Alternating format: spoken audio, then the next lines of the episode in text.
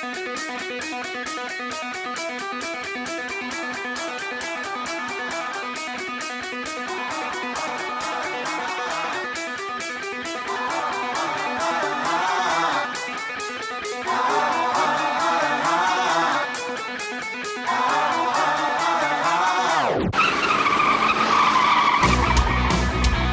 We're spinning out of control. Here we go. Foot to the pedal till it's touching the metal. Let's rock and roll, yeah. Soda and Ethan get them tires to screeching out, beat them. Checker flags, last lap, nobody can beat them. It's just that it's a party, put it on in a carpool. And hear us talk a lot of NASCAR in the audio. Sing it loud, we don't just want it out of mode. We're getting dirty around here, yeah. We're in the marbles. We're in the marbles. Uh, we're in the marbles. In the marbles. Hey everybody, welcome to episode 35 of In the Marbles with Soda and Ethan. My name is Soda. You can find me on Twitter at Soda underscore Hunter. And I am Ethan. You can find me on Twitter at Viva la Ethan. This is episode 35. Can you name a driver that drove the number 35 car? I can. I absolutely can. Uh, first one I think of is Cole Whitt. Okay. that number 35, the blue, I think it was Speed Stick deodorant um sponsored. We get said we getting in the weeds on 35. yeah. I mean, I just remember it because it was a really cool. I mean, in my opinion, it was kind of like a really cool paint scheme. It kind of had that, you know, when you're uh, in a hospital dying and it has the little beep, beep, beep, beep, beep, beep things. It kind of had that on the sides of the paint scheme. And I don't know why, but My wife would appreciate that. yeah. Yeah, you know, like the little beep beep things. And I thought, man, they're gonna need a lot more than life support to get that 35 in victory lane. But um, yeah. the one I you? the one I think of is Bodine oh, in the Tabasco car. such a such an easier answer. Yeah, it is. It- it's just like popping your head. Just never, never, yeah. But yeah. also, uh, he got fired halfway through that year, and Darrell Waltrip drove that car. oh yeah, Yeah, Darrell Waltrip drove the 35 Tabasco car there for a minute. I think it was 98. I think that was Wow. the year 98 or 99. I think it was 98. well, would you look at that? Yeah. See, I got a little bit of a little bit of history there. 24 years old. 24 year old history, I mean. So, do you happen to have any stats? Oh, I sure 35. do. I sure do. Now this is from uh July 10th, 1949 until July 2nd, 2016, because that was the last time the 35 was driven in the Cup Series. So we have 319 races, 11 top fives, 39 top tens, 125 top 20s, one pole. Can you guess how many wins? Uh, zero? Zero. Wow. 13 at least had a qualifying race. I'll tell you what. Hmm. my goodness. I've never heard of anybody winning in 35, so I just assumed it was zero. I didn't even win in a 35. You know, I did drive a 35 one one time. Did you? I did. I did. Never mind. I take that back. I won a heat race in a 35.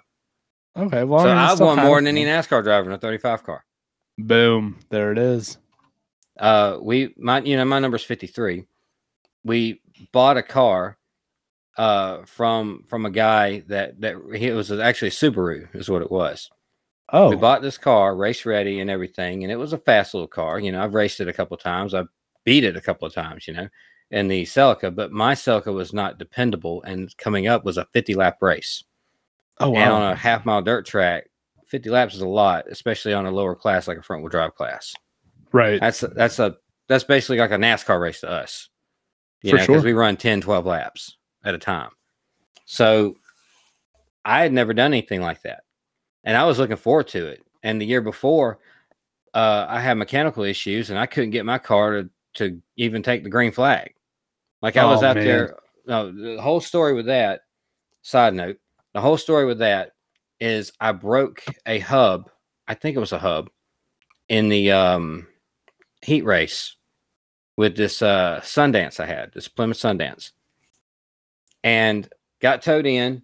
And we're like, well, we live an hour away. We have another car. it's Mhm. practically race ready.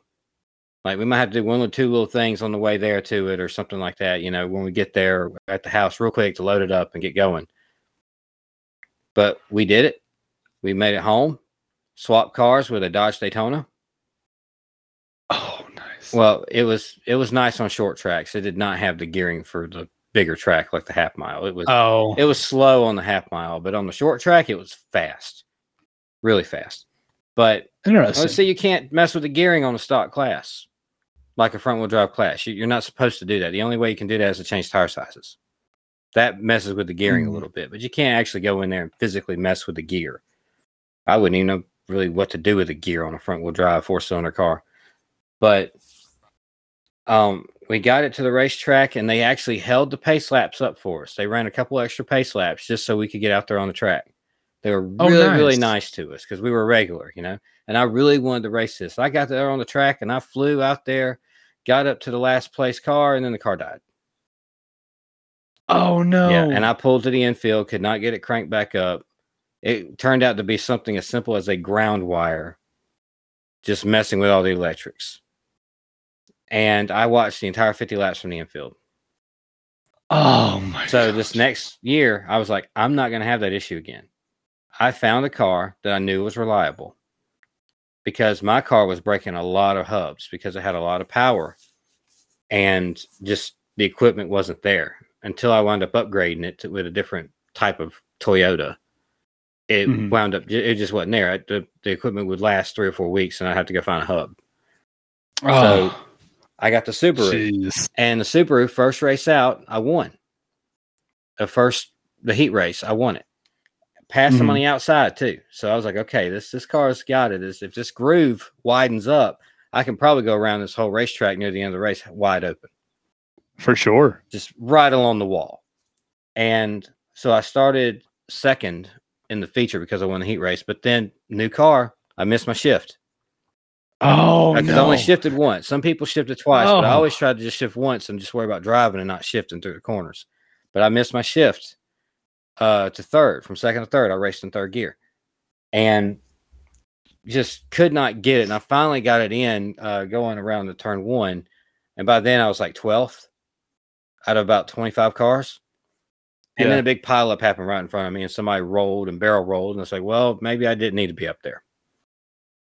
You know, Yeah. and it took me the whole race, slowly but surely, just taking my time, getting back up there, getting back up there. And then finally, with about 12 laps to go, I got the second place. But Oh, by that point, the leader had already checked out to about half a straightaway lead. okay. And we went green the entire rest of the race. I was like, I'm faster than this guy. I'm catching him. I just need a caution. I could Mhm. get by this guy if I just had a caution. And it looked like I was actually going to get to his bumper, but a lap car kind of messed me up a little bit in the corner. He didn't quite take the line I thought he was going to take when he took Right. when when I went through the corner, and it messed me up a little bit. I wound up finishing about three car lengths back. Oh no. But second place in 35, I raced that 35 twice if you count the heat race. I won once and finished second the next time. Jeez, that's awesome. And then the car wound up, you know, it wound up starting to smoke a little bit right at the end of the race. So it Oh. really wasn't ever the same after that 50 lapper. I guess that 50 lapper kind of put a lot of stress on that equipment. Oh, I yeah, absolutely it does. But that that is my uh oh yeah, and we watched the video back on it. And this car was unique because the exhaust was cut off right at the door underneath the driver and it came out the side. It didn't just come out the bottom, it actually came out the side of the car. And when uh you would let off the gas, a little fireball would pop out. Oh So man. in a little four cylinder Yeah. car, that's fun. You know, Oh, yeah, like a it dang NASCAR going around Martinsville or something. A little fireball pops out of the car, you know, when you get back on the gas.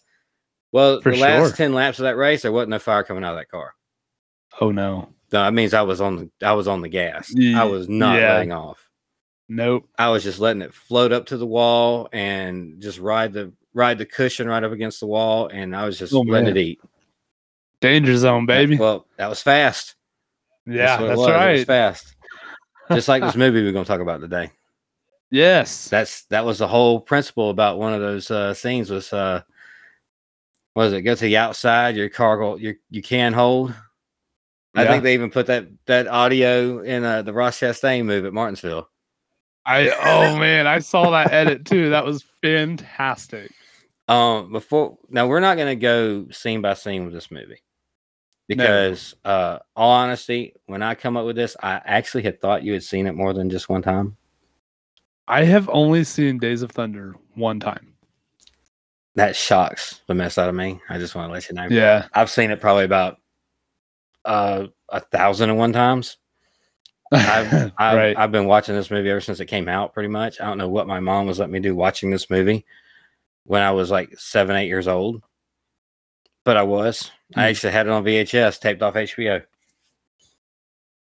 And I wow. just-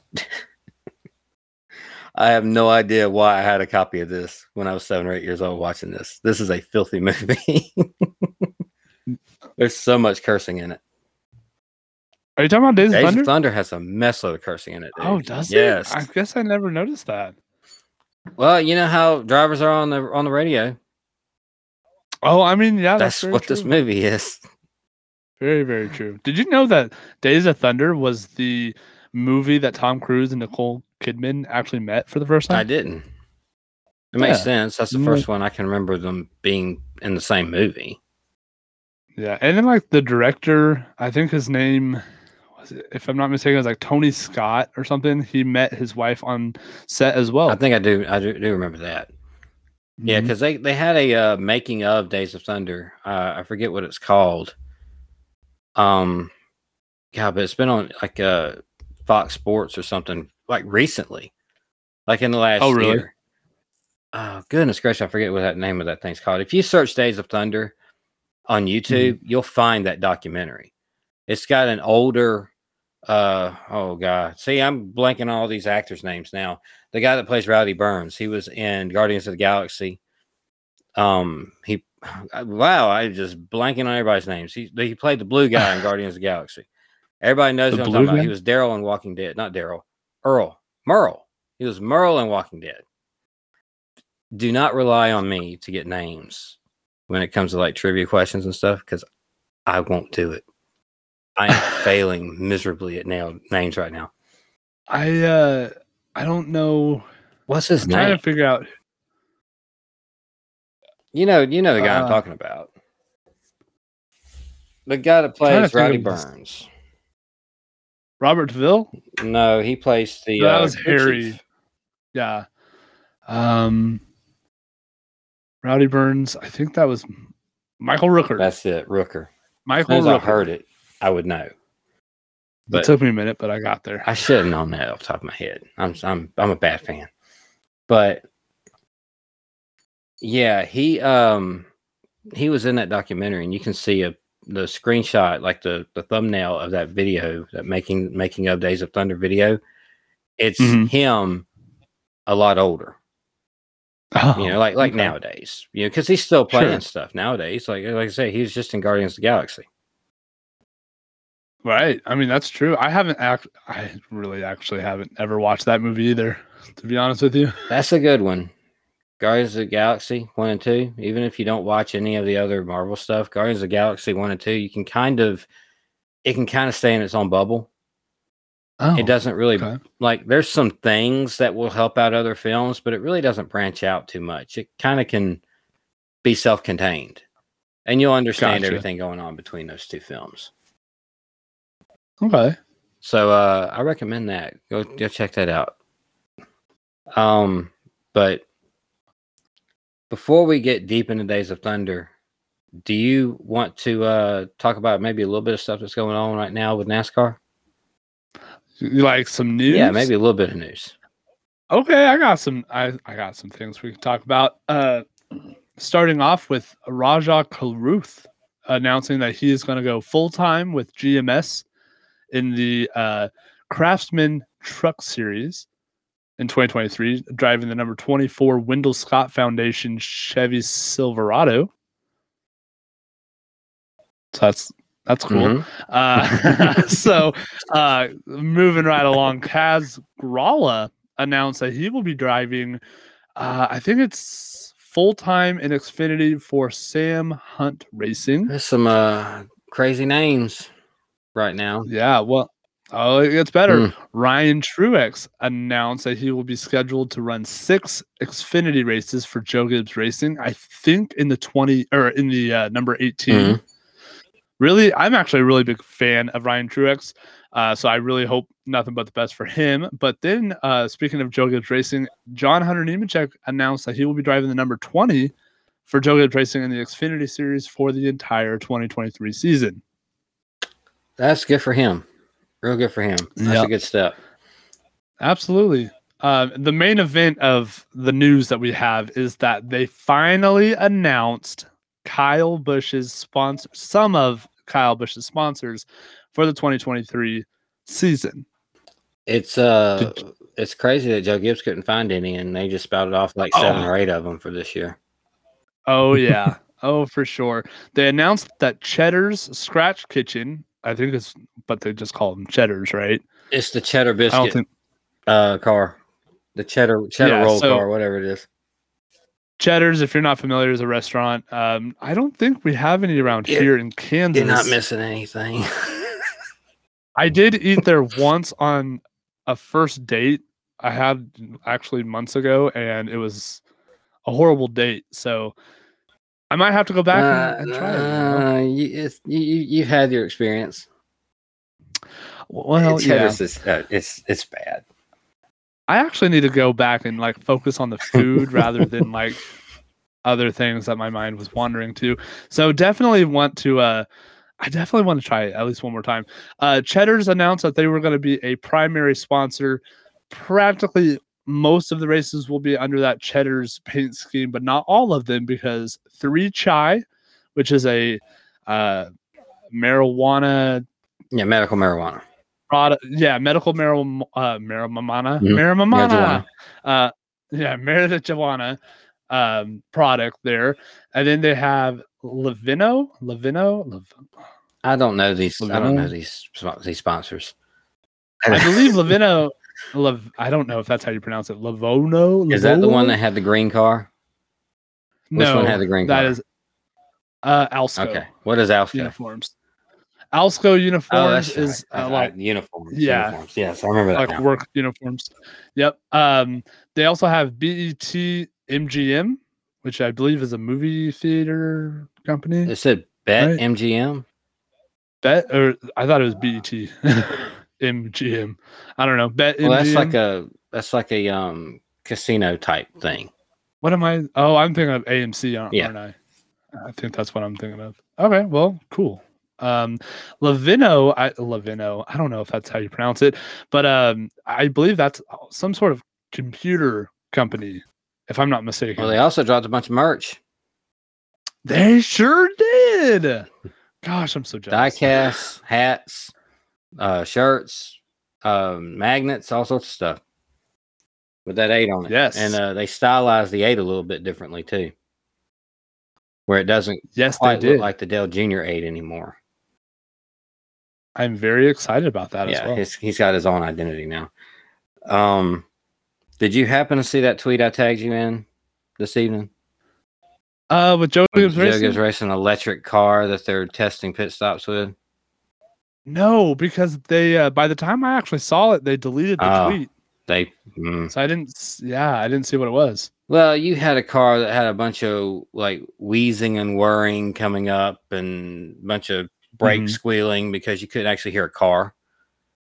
It was just a Oh. NASCAR Yeah, like body and chassis, and it would come Mm. up and they would show off all, all the batteries in it and stuff like that. I was like, this they think this is cool. I mean, yay, you did it. Technology, cool, but right, I don't want to watch a bunch of these things race around a racetrack. Right. You can't even hear them. All you're gonna hear is a bunch of brake squealing when they go in the corner. Right, exactly. Tire scrubbing and, and brake squealing. You won't hear no engines, nothing. You might even hear the drivers screaming at each other. That's right. oh, that's where we're headed. Goodness gracious. I hope. I hope not. I hope we at least uh, get some kind of semblance of what historically the sport is. I I am 100% right there with you. Yeah, I'm not a big fan of the all electric idea, but you know, times are here, I guess. I guess so.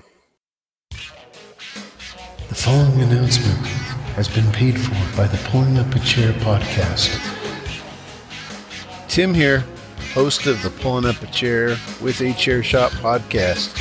If you're a fan of wrestling figures and the artists that take them to the next level, then I've got a favor to ask of you. Come check out my podcast, Pulling Up a Chair. Each episode, I sit down and talk to figure customizers, figure photographers, set builders, figure collectors, podcasters, and even pro wrestlers. Just search out Pulling Up a Chair with a Chair Shot wherever you get your podcasts, and I hope you'll join me next time, right here on Pulling Up a Chair.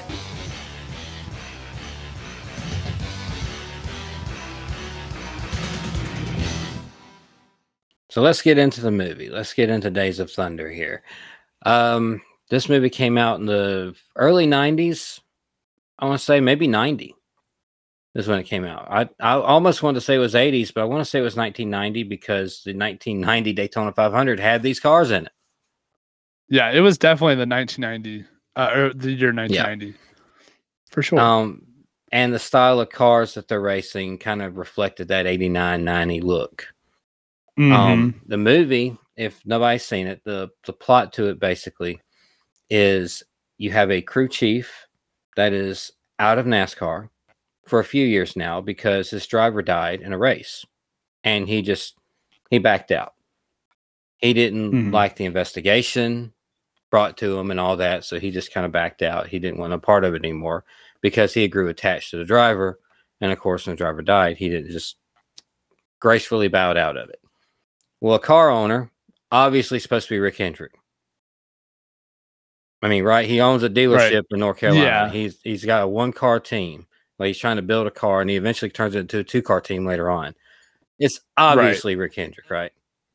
It's- Oh, absolutely, 100%. I guess instead of just going to the plot, just talk about this movie here. There's so many NASCAR uh, true to life situations that got thrown into this movie.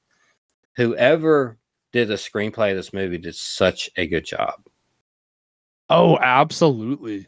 They um they took the Rick Hendrick idea of a car dealership uh, owner starting his own team. They even took the crew chief that the Rick Hendrick that Rick Hendrick kind of got because what the Tim Richmond was a Rich Hen, was a Rich Hen, Rick Hendrick driver, wasn't he, in a twenty five car? Yes. So that's who Cole Trickle's based off of. Tim Richmond. And yes. Harry in the movie, the crew chief, is based off of Harry Hyde in real life, which is Yeah. Tim Richmond's crew chief. And they did they had such a good dynamic together. And there was a point like when Tim Richmond uh, was racing in real life where he was spouting off several wins in a row. You know, Mhm. and he did it in such a short period of time of him getting there. And there's a point in this movie where Cole Trickle did the same thing. And when I was a kid, I was like, there's no way he won four in a row. When they just figured out how to win one, all of a sudden they won four in a row. I mean, he ain't the best driver ever in the history of NASCAR to just jump out there and just beat everybody after like that. Well, looking back, Tim Richmond kind of did that. Right. Yeah. He Yeah. really did actually. And then he was out for a long time. And when he come back, the first race back, he won. Just right. so a lot of uh, art imitating life in this one. A lot of it. And I'm trying to think of all the little scenarios. Obviously, I feel like Rowdy Burns is supposed to be the Dale Earnhardt. I yeah. I mean, I I for absolutely 100% understand why people would think that. I was getting more of like a Rusty Wallace vibe, but like Dale Dale Senior was more mainstream, so it makes more I mean, sense. his car was painted just like Earnhardt's car for one. right? yeah. But I, I feel like his driving style was Earnhardt. oh, Or maybe absolutely. his attitude There's no- wasn't. I mean, he just played a bad Right. guy race car driver. But right. his driving style, he just he would wreck you, straight up wreck you, knock you Yeah. out of the way to win a race. He wrecked, I he wrecked really Richard Petty in the very first scene. Right. Who is who is your favorite character out of Days of Thunder? Favorite character, probably Rowdy Burns. I love Rowdy. I- I think it's got He the my favorite car. character. For sure. I like Absolutely. I like the number 51 better than I do the 46 and 18. I like the colors better on the 51. I always thought the Mhm. 18 car looked kind of funky with that Yeah. Hardee's, the stripes and everything, and the numbers slanting with the. Yeah. It looks very much in the times, Yeah. but it because there were cars that looked like that. But I didn't like those cars either. It it Right. didn't look symmetrical. It looked kind of off to me. The green 46 car I thought looked beautiful. And you see oh yeah, you see that one on local tracks all over the place. all over the place. Yeah. Uh, a lot of online races. That, that's a real easy one for them to make too. So uh, you'll see that all over the place too. It's it's a simple color scheme. It's just green and yellow fading back into green with a uh, solid black number with a black outline around it, like separating it from the number. Right. So it's got like a, a halo number in a way. Kind of it's hard to explain what I'm trying to say.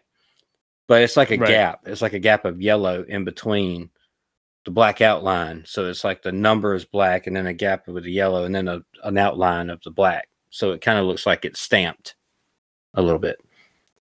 Unique number number scheme on it. And then it they they changed uh, they finally found a sponsor when they won a race and it went to Superflo, which is another Exxon product, so that didn't make no sense. Right. So Exxon was sponsoring 51 and 46. So kind of like, well, I mean, I guess it kind of happens, you know, like Liberty University or something, you know, Mountain Dew. But like back then, it was kind of unheard of, right? To have like the same sponsor on two different cars. Uh, no, because Budweiser did it. You know, like Budweiser had the 11 and 12. Yeah, Oh, Neil Bonnett. Darrell Waltrip, or Terry Labonte and Neil Bonnett. Um, it wasn't unheard of, but I think they were playing off that this wasn't the same sponsor Mm, because they were rivals. Like, you know, the 51 car, Rowdy Burns was sponsored by Exxon. The original 46 Cole Trickle, the green, yellow, and green car, uh, was sponsored by City Chevrolet, which is the owner's car dealership, which is funny because that's Hendrick Chevrolet sponsors cars today sometimes. yes. Um, and then they got a sponsor after they won Darlington. I think Darlington was their first race they won. And they got the sponsor, and it was Superflo. They, I don't remember them having an Exxon logo on the Superflo, but Superflo is an Exxon product. Right. So now all of a sudden the car's pink and white with Superflo down the side of it. And Mhm. then towards the end of it, when Cole Trickle ends up having his big wreck with Rowdy Burns, and they both get airlifted to the hospital, and they pretty much out for the rest of the year. Uh, I think Cole comes back with a few races left, and he finishes out the year. Right. They had Russ Wheeler come in and drive for him. So he's another he he he is an antagonist that got introduced literally halfway through the movie. We never heard of him before at all. And he's played by uh what's his name? Patton. Isn't his, that in his last name Patton? Who- Russ what Wheeler? you- Oh, it's the guy that plays. Robin Hood Men in Tights. That's the only real and he was in um I want to say it's like Cary something. what was he was also in Princess Princess and the Bride? I believe so. L, L, I want to say it's like. Is it Cary? I don't think so. Is his real name? I don't know. We uh we've done so much research for this show, guys. You just don't know. Yeah. I thought I could just spout all this stuff off the top of my head because I've seen this movie a thousand times. I I'm really apologetic because I really have not. Um, I, I you know it surprises a lot of people that like oh you've only seen this like one tw- like one time from start to finish and that was like last year. wow, last year. Wow. Yeah. I have it on Blu-ray. I I meant to watch it over the weekend, but just didn't have time. Uh, Right. Let me tell you what. On 4K, this movie is excellent. Is it? Absolutely excellent. Wow. But uh, it's also really good in surround sound. because there's mainly this because there's one scene. I don't have a surround sound hooked Mhm. up anymore. I used to have a good surround sound system, but it kind of went out because it also had a 3D Blu-ray player with it, and the 3D Blu-ray player went out, so we kind of just quit using it. But Mhm. there's one scene where they're testing, where Cole Trickle is testing uh, the 51 car. He's testing Rowdy Burns' car. That's how they they got this crew chief back into racing. Cole Trickle comes riding up on a Rowdy Burns test session, empty track except for the 51 crew at Charlotte. And he comes Hmm. riding up on his motorcycle, like right down pit road on his motorcycle. And they're all laughing because Right. is the silliest thing I've ever seen, I guess. Because uh, he's from California and this is the late 80s that they're kind of portraying here. And not a lot of people came from California back then to do it. There were a couple. I know Ernie Irvan did. And and about Oh. that time, I think he came from California and he started like God, he was like sweeping the track at Charlotte after races and then sweeping shops, just trying to get his foot in the door with stuff, you know, just so he could get somewhere when he came in. Uh, that's a really interesting story with Ernie Irvan. That's a good look up eh, because I know he's got several documentaries on YouTube right now. But Yeah.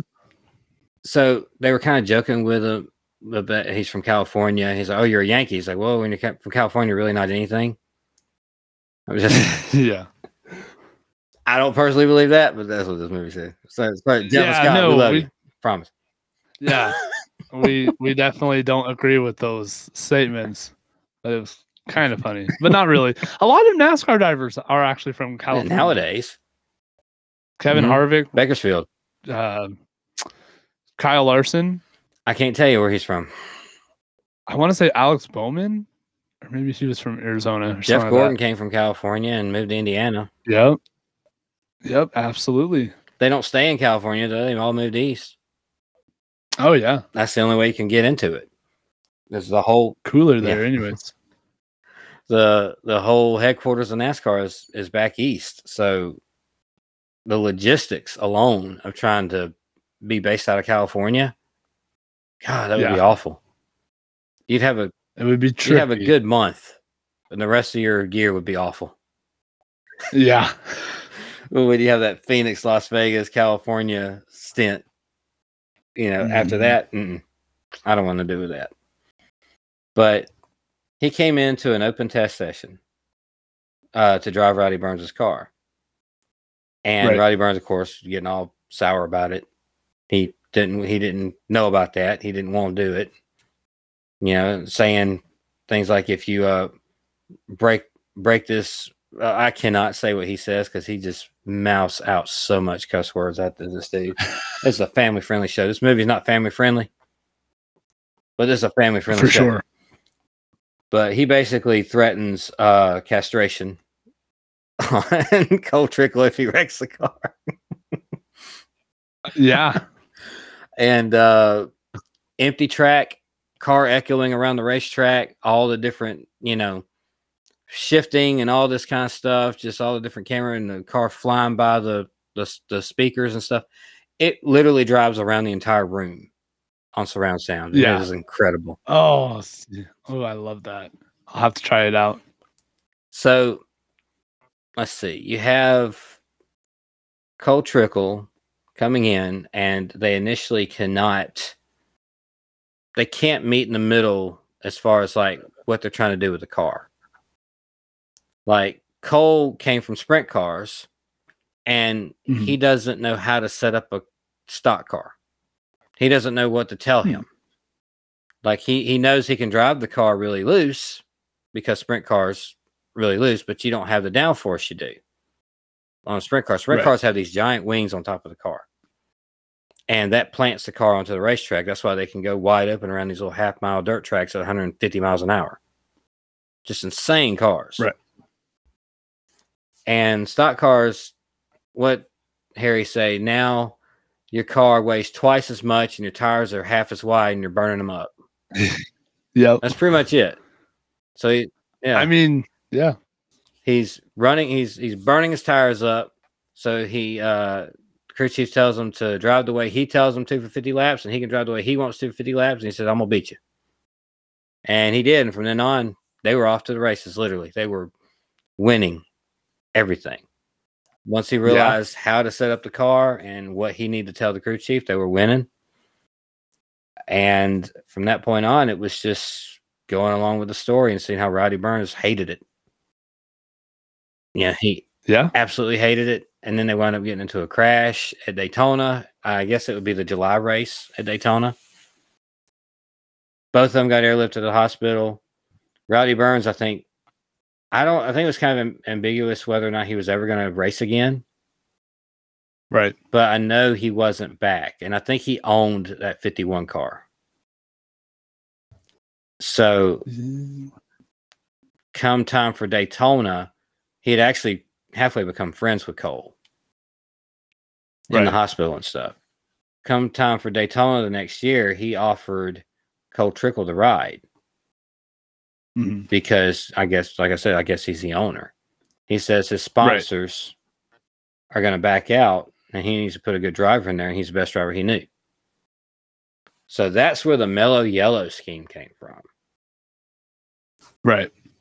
So, as much as we don't like Kyle Petty, some of us, Oh, I hate Kyle Petty. there's no denying that that paint scheme is one of the most iconic paint schemes in NASCAR. I mean, uh, yeah, you're not wrong, but man, I wish you were. Golly, if it, I mean, it could have been anybody, like anybody besides Kyle Petty, but At least Kyle Petty got the victory lane a couple times, so he he did get the mellow Yeah. yellow car to victory lane. I guess. I mean, you're not wrong. Yes, he did. He definitely did, and it's a it's a beautiful paint scheme. Don't get me wrong. I just I don't care for Kyle Well, Petty too much. And this movie got mellow yellow into NASCAR. that is very true as well. Yeah. It was such an off the wall sponsor. It had just it had never been done before in NASCAR, and the paint scheme they chose that black with all the neon red and neon green on it, just Mhm. fantastic. I mean, it Right. suited those early '90s cars so well. And Yeah. there, was, like, there wasn't but a couple of cars that were that colorful, you know, with that kind of uh, accents and stuff like that. And I think Mellow Yellow, I think that car kind of started it all. Because next thing you know, all of a sudden Joe Gibbs has a bright neon green car out there, and Yeah. Jeff Gordon has a rainbow Yeah. car. I I Mhm. really do feel like that Mellow Yellow car is responsible for the radical paint jobs we wound up getting like 92, 93, 94. Absolutely. I I 100% agree with that. So I skipped a, a part in the middle where they uh they uh I guess he's supposed to be the uh owner of Charlotte or maybe even the owner of NASCAR. I don't know what he was supposed to be portraying. He might have been kind of a uh Big Bill France kind of character. and he, he sat down with them in the hospital one day and he's like uh, him and he sat down with cole trickle and rowdy burns in the hospital one day and he said all this stuff that y'all doing on the racetrack it's it's gonna stop right now you're gonna be suspended for the rest of your lives if you don't stop and on top of that they're gonna have a dinner just to make sure everybody's on the same page with this. So they're to go out to dinner later. And they got a rental car for Cole and Rowdy Burns. And Rowdy pulled up to a dealership and said, Look, we know good and well neither one of us going to let, e- let each other drive this car to dinner. And then he looked at the dealership Right. and says, I get you. I understand what you're doing. so they one of them rented a car and they had a race demolition derby wreck fest session all the way to the uh the dinner riding on the beach at daytona because so you had that scene where they're got the beach behind them and they're smashing into each other parts go flying Mhm. all over the place that is actually based on a true story Very true story. Yes. am i right in remembering it is Geoff Bodine and dale earnhardt Yeah. Yes, it was. yeah. Oh, what Oh. a crazy this movie is so crazy. All the little things that they based on real life events. Like remember a few weeks ago in the, the Halloween stuff, we were talking about uh, I guess it was Tim Flock. We wound up saying how he was hearing voices and he Oh, got out of yeah. the race car. That's in this Yeah. movie. Oh, yeah, really? The the driver uh, before Cole that uh, that died in the crash. He was Harry was talking about. Um, his name was Buddy. I I don't know his last name, Buddy Weatherman or something like that. Weathers, uh, something like that. I think it was Weatherman, because his son, I think, was actually on the crew. And uh, oh, yeah. Harry was talking about because I think the thing was he had a heart attack before he hit the wall. And then Harry was like, no, he didn't have no heart attack. He was jabbering 100 miles an hour when he hit that wall. And so I don't think they really knew exactly what happened to him, but he, he was talking about how Cole had lost a step with it after his crash. And he was saying Oh, how yeah. Buddy was Buddy was the same way at, at the end of it. He was hearing voices that said, Get out of that race car, get out of that race car, you know. right. That's straight up Tim Flock. I mean, they took so much from real life. And yeah. I bet people watch this movie and they're thinking, what is all this made up crap they're talking about? But no, it's all there. Every bit of it's Right. there. And um And yeah. I'm really I'm really surprised about like how many secrets they kind of uh let out too. You know, like I believe it was Harry that was talking to Cole and said something along the lines of I'm gonna give you an engine low to the ground, extra thick oil pan to cut the wind from underneath you. It'll give you like 30 or 40 more horsepower, something like that. Stuff like that still happens today Mhm. you know maybe not with the diffuser with the new next gen cars with the nascar cup series uh that we see today but i mean that's that's real life things you know like real life secrets So how do you make a commercial about something so random? I don't know. You make it pretty random. That's right. So if you enjoy lots of random stuff like food or top fives, Random facts. dirty facts, I try to keep them clean. she tries. Uh, but come listen to Tales from the Estate. We have lots of fun. We try to drop shows every week. Try. Sometimes we do, sometimes we don't. The kids are the kids are a bear. They are. Uh, but yeah, come listen. Thanks. Thanks. Bye.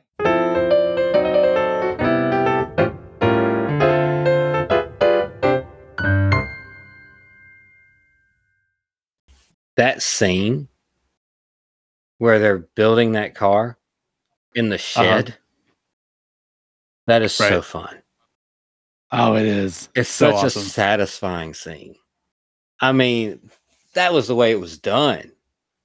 Way back in the day. Probably not so much at this time that they were racing. They're kind of like glamorizing the old school way a little bit right here. But right that was the way it was done. You had a For sure. a garage or a shed or whatever. They had a chassis. They had a bare chassis just with the the wheels and the roll cage pretty much. They built that thing ground up.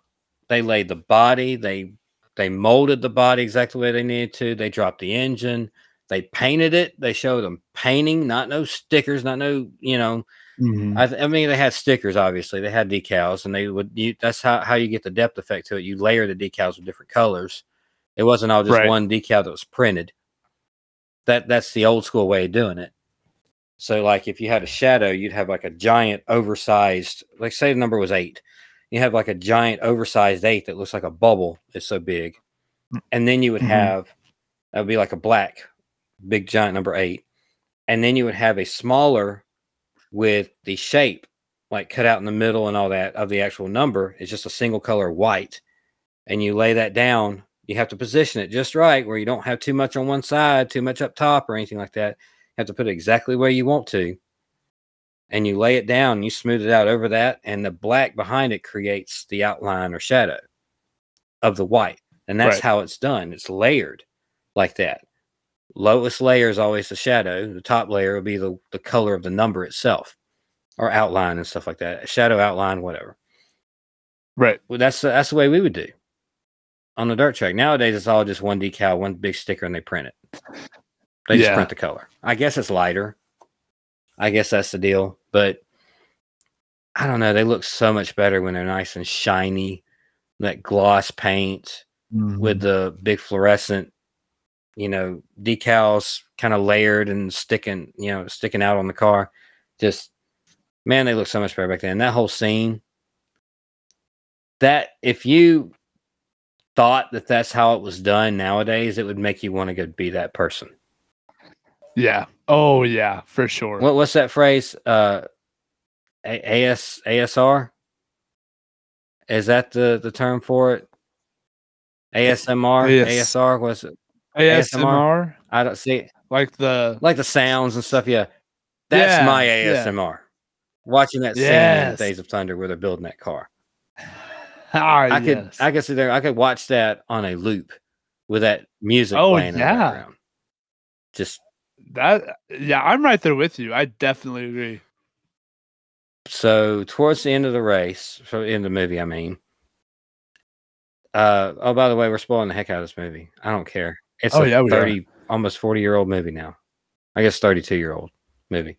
So spoil the heck out of it. If you want to go watch it, go watch it. Even if we spoiled it, it's it's a it's a late eighties, early nineties movie. You're gonna know the end of this movie. I mean, it's Yes. pretty self-explanatory how this movie's gonna turn out. But he gets Cole gets fired from uh, the the team. I forget the name of the owner. I'm just going to call him Hendrick because it's pretty much him. Okay. Yeah. He gets fired from that team for wrecking the uh, team car because they wound up adding a car when Cole came back because they wanted to keep Russ Wheeler. So now everybody's up in arms because they didn't have teammates back then too much.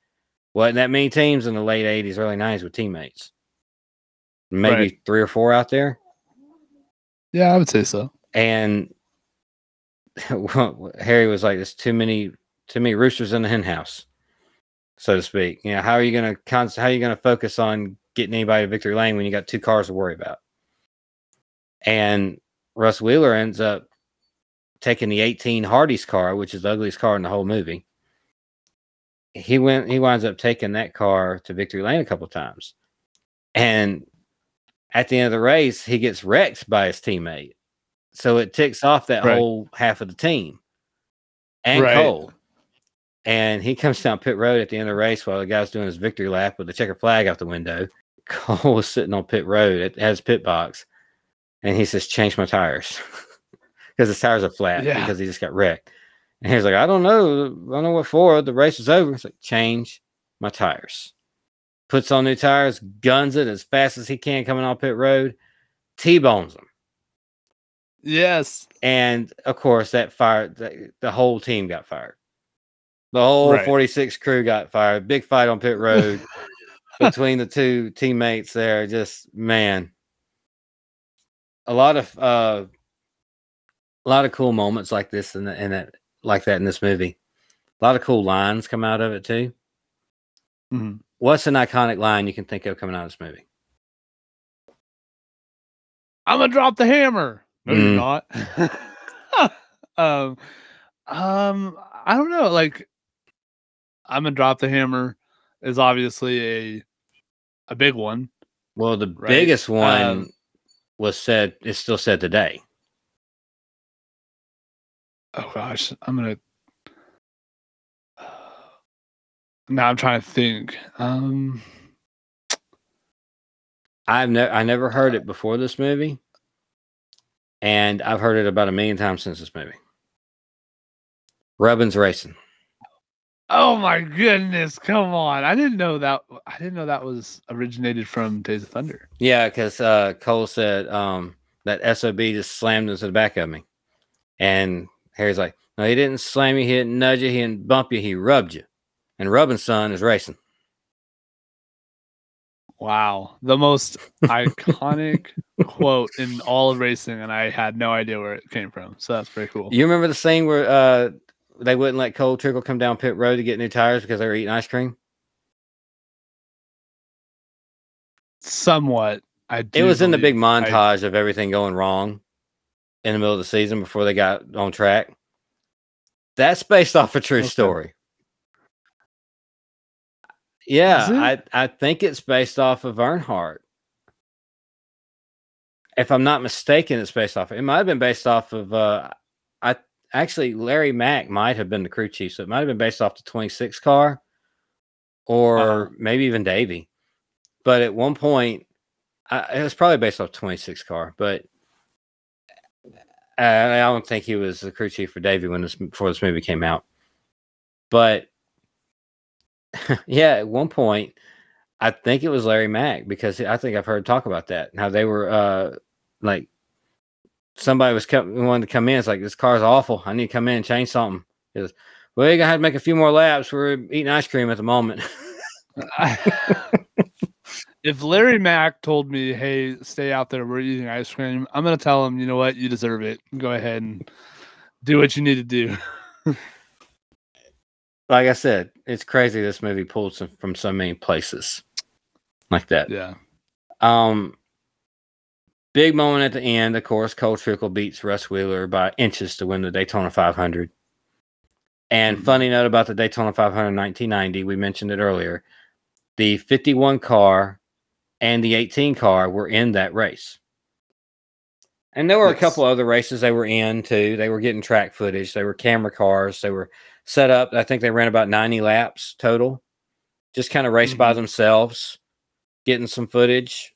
And when cars would come around, they'd get out of the way. They weren't Right. taking up anybody's spot. They were extras on the field, so they still had the normal amount of cars. Um, there's two things I remember specifically about this movie that went from real life. At one point, uh, when Cole Trickle was driving that pink and white car, and Rowdy Burns was driving the 51 Exxon car, the black car, they used Dale Earnhardt leading the 1990 Daytona 500 and Derrike Cope second. They used real footage for those for that spot because that's how they were running in the movie. Well, that makes sense. Yeah, they just kind of fuzzed it a little bit, you know, so you couldn't tell it was a three and a ten. They, It was like shot from way afar, yeah, that makes sense. just so you can see the pack of cars behind them. Oh yeah, of course. Yes, that definitely makes sense. Interesting that that worked out that way. Now, could you imagine like Tom Cruise, right? Well, and I'm sure it wasn't Tom Cruise actually in that. I think he car, drove some know? though. Do you I- think so? He didn't. He didn't at the Daytona 500. Oh, that's what I'm saying. It's like at the 500. Like, could you imagine like these actors, you know, like strapping into a, a like an, a legitimate race car, going out to legitimately like not race. You know, it's not like they were gonna win the race, but I mean, how amazing would it be if it if that would have happened? Yeah. But like knowing that you're okay, you know, we got to focus to do a movie. We got to you know keep uh, in focus and stuff, and then you have these race cars, you know, just like zooming past you, like uh, when you're trying to focus, and you know how scared you Mhm. would be. I would be terrified. Oh my goodness. I would be okay with it personally, but you know, that's just me. But Tom Cruise, he tends to try to do that in every single movie he's in. He likes to do his own stuff. you know? Sure. Uh, he wasn't out there during the race. They actually got NASCAR drivers for that because even you know they weren't running, you know the the highest speeds and then the craziest packs. They were still Right. running up to speed. Like they were Right. still running probably 180 or so getting this footage because otherwise they get lapped so much.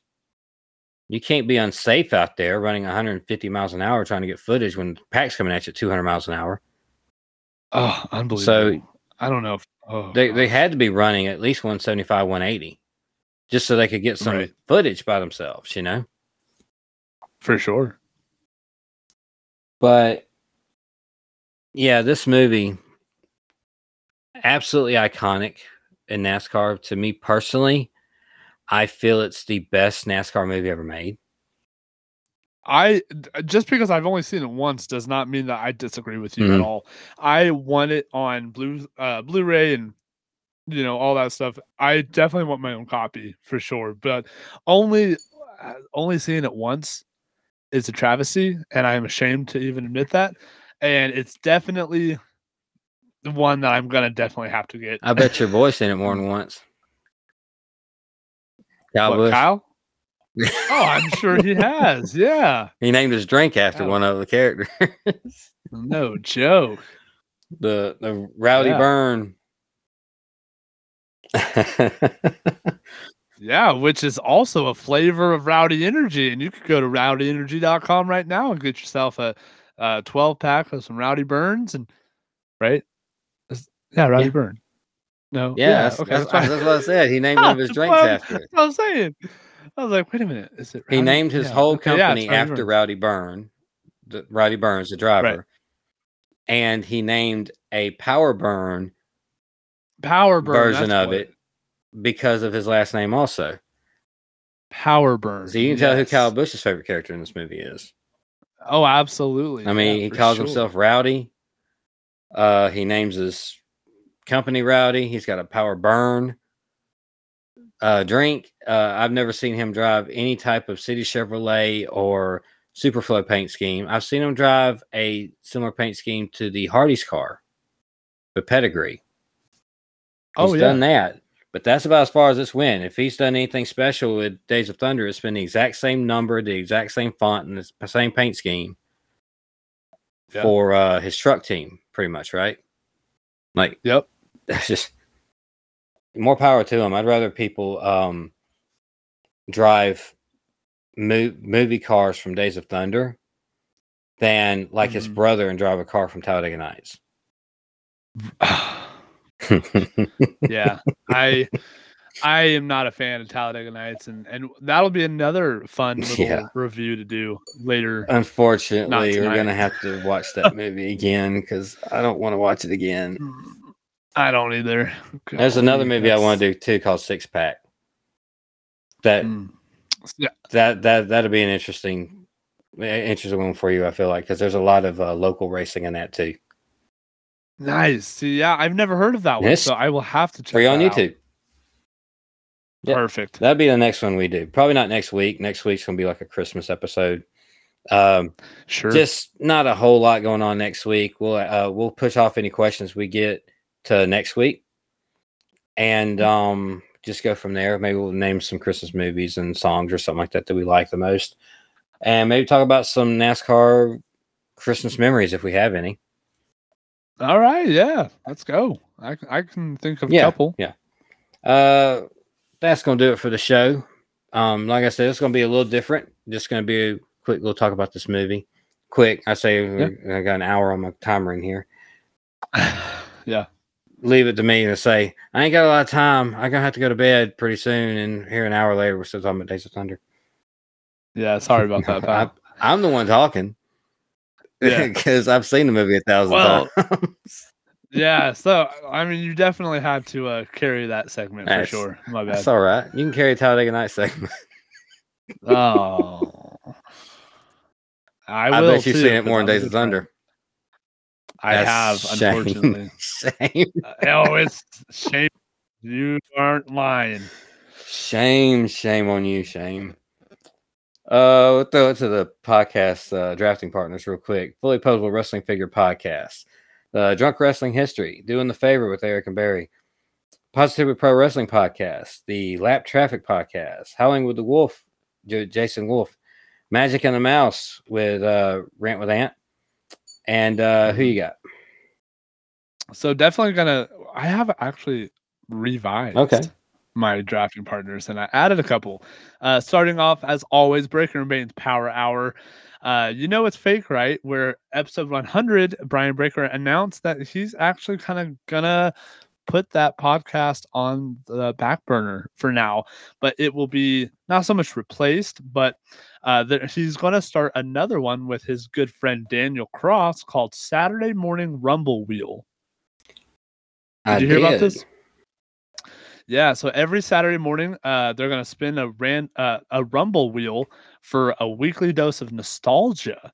I'm really excited about that because we don't know what's going to be on the the wheel, so it's going to be really fun with uh, Brian Breaker and Daniel Cross, kind of going along with the uh, Brian Breaker uh, podcast channel. It seems like uh, TB Toycast with Brian Breaker and Travis. And they Fowler. did Dino Riders Of this course. week. Did they? That was my childhood, man. Oh, see, that was before my time. It was yeah, it was it was late eighties. But Oh, um wow. that was my childhood. I had so much Dino Rider stuff. Just Heck man, yeah, what an excellent toy line. Anyway, go ahead. Yeah, you could probably call it legendary, just like the next person I'm gonna get into, the legendary Bill Venus, no holds barred with Bill Venus. Uh, speaking of legends, can't forget about Tales from the Estate with Drew and Caitlin Vinsley. You heard their their commercial earlier, talking about commercials. How we how could we ever even remotely try to forget uh, pulling up a chair with our friend Tim at a chair shot? You heard his commercial earlier. Uh, go check out those. Some new ones I want to kind of spotlight a little bit as if they need it. They definitely don't. But uh, Dale Earnhardt Jr. has his own podcast called uh, the Dale Jr. Download with uh, him and Mike Davis, the producer. Uh, check that out, along with Dor- another Dirty Mo Media podcast, uh, Door Bumper Clear. Spotter, you know, kind of point of view there. It's really fun, not so much family friendly uh, show, but then you got Stacking Pennies with uh, Corey LaJoie, who is a current NASCAR Cup Series uh, driver. Of course, you have Lionel Racing, the official Na- NASCAR diecast producer. Uh, they also have a podcast. Uh, so go check out Lionel Racing's podcast called Authenticated, the Diecast Collectors Podcast. Of course, we would not be uh, doing this episode if it wasn't for Rowdy Energy coursing through the veins. So go check out Rowdy Energy, the official energy drink of In the Marbles with soda. I'm out. I need to buy some more. Man, I'm getting close to. Um wanted to say a quick congratulations to Tales from the Estate for episode 100 this week. 100. Ooh, kill him. That's Yeah. Really, really cool. We're um 65 away from that. We're not even Mm. close. No, it'll be uh January 2024 before we hit that. Maybe maybe da- Yeah. around Daytona 2024. That's about the time we'll hit 20 we'll, we'll hit 100. That's wild. Oh, congratulations to you guys. You absolutely deserve it. I love that show so much. Uh, we want to thank everybody for listening. Please rate and review and follow us on all the social media, Twitter and Instagram at In the Marbles Pod, and find us on Facebook at In the Marbles with Soda and Ethan. Uh, you can also email the show any questions, comments, anything at In the Marbles Pod at gmail.com. And you should check out Whatamaneuver.net, hit the search by store tab in the top left corner and scroll down to In the Marbles, and there's our merch. Great way to support the show. And uh, before we get out here, you got anything you want to say? Oh, goodness. As always. I purposely held back mine this week. Peace, love, and all the All right, we'll see you next time in the Marbles.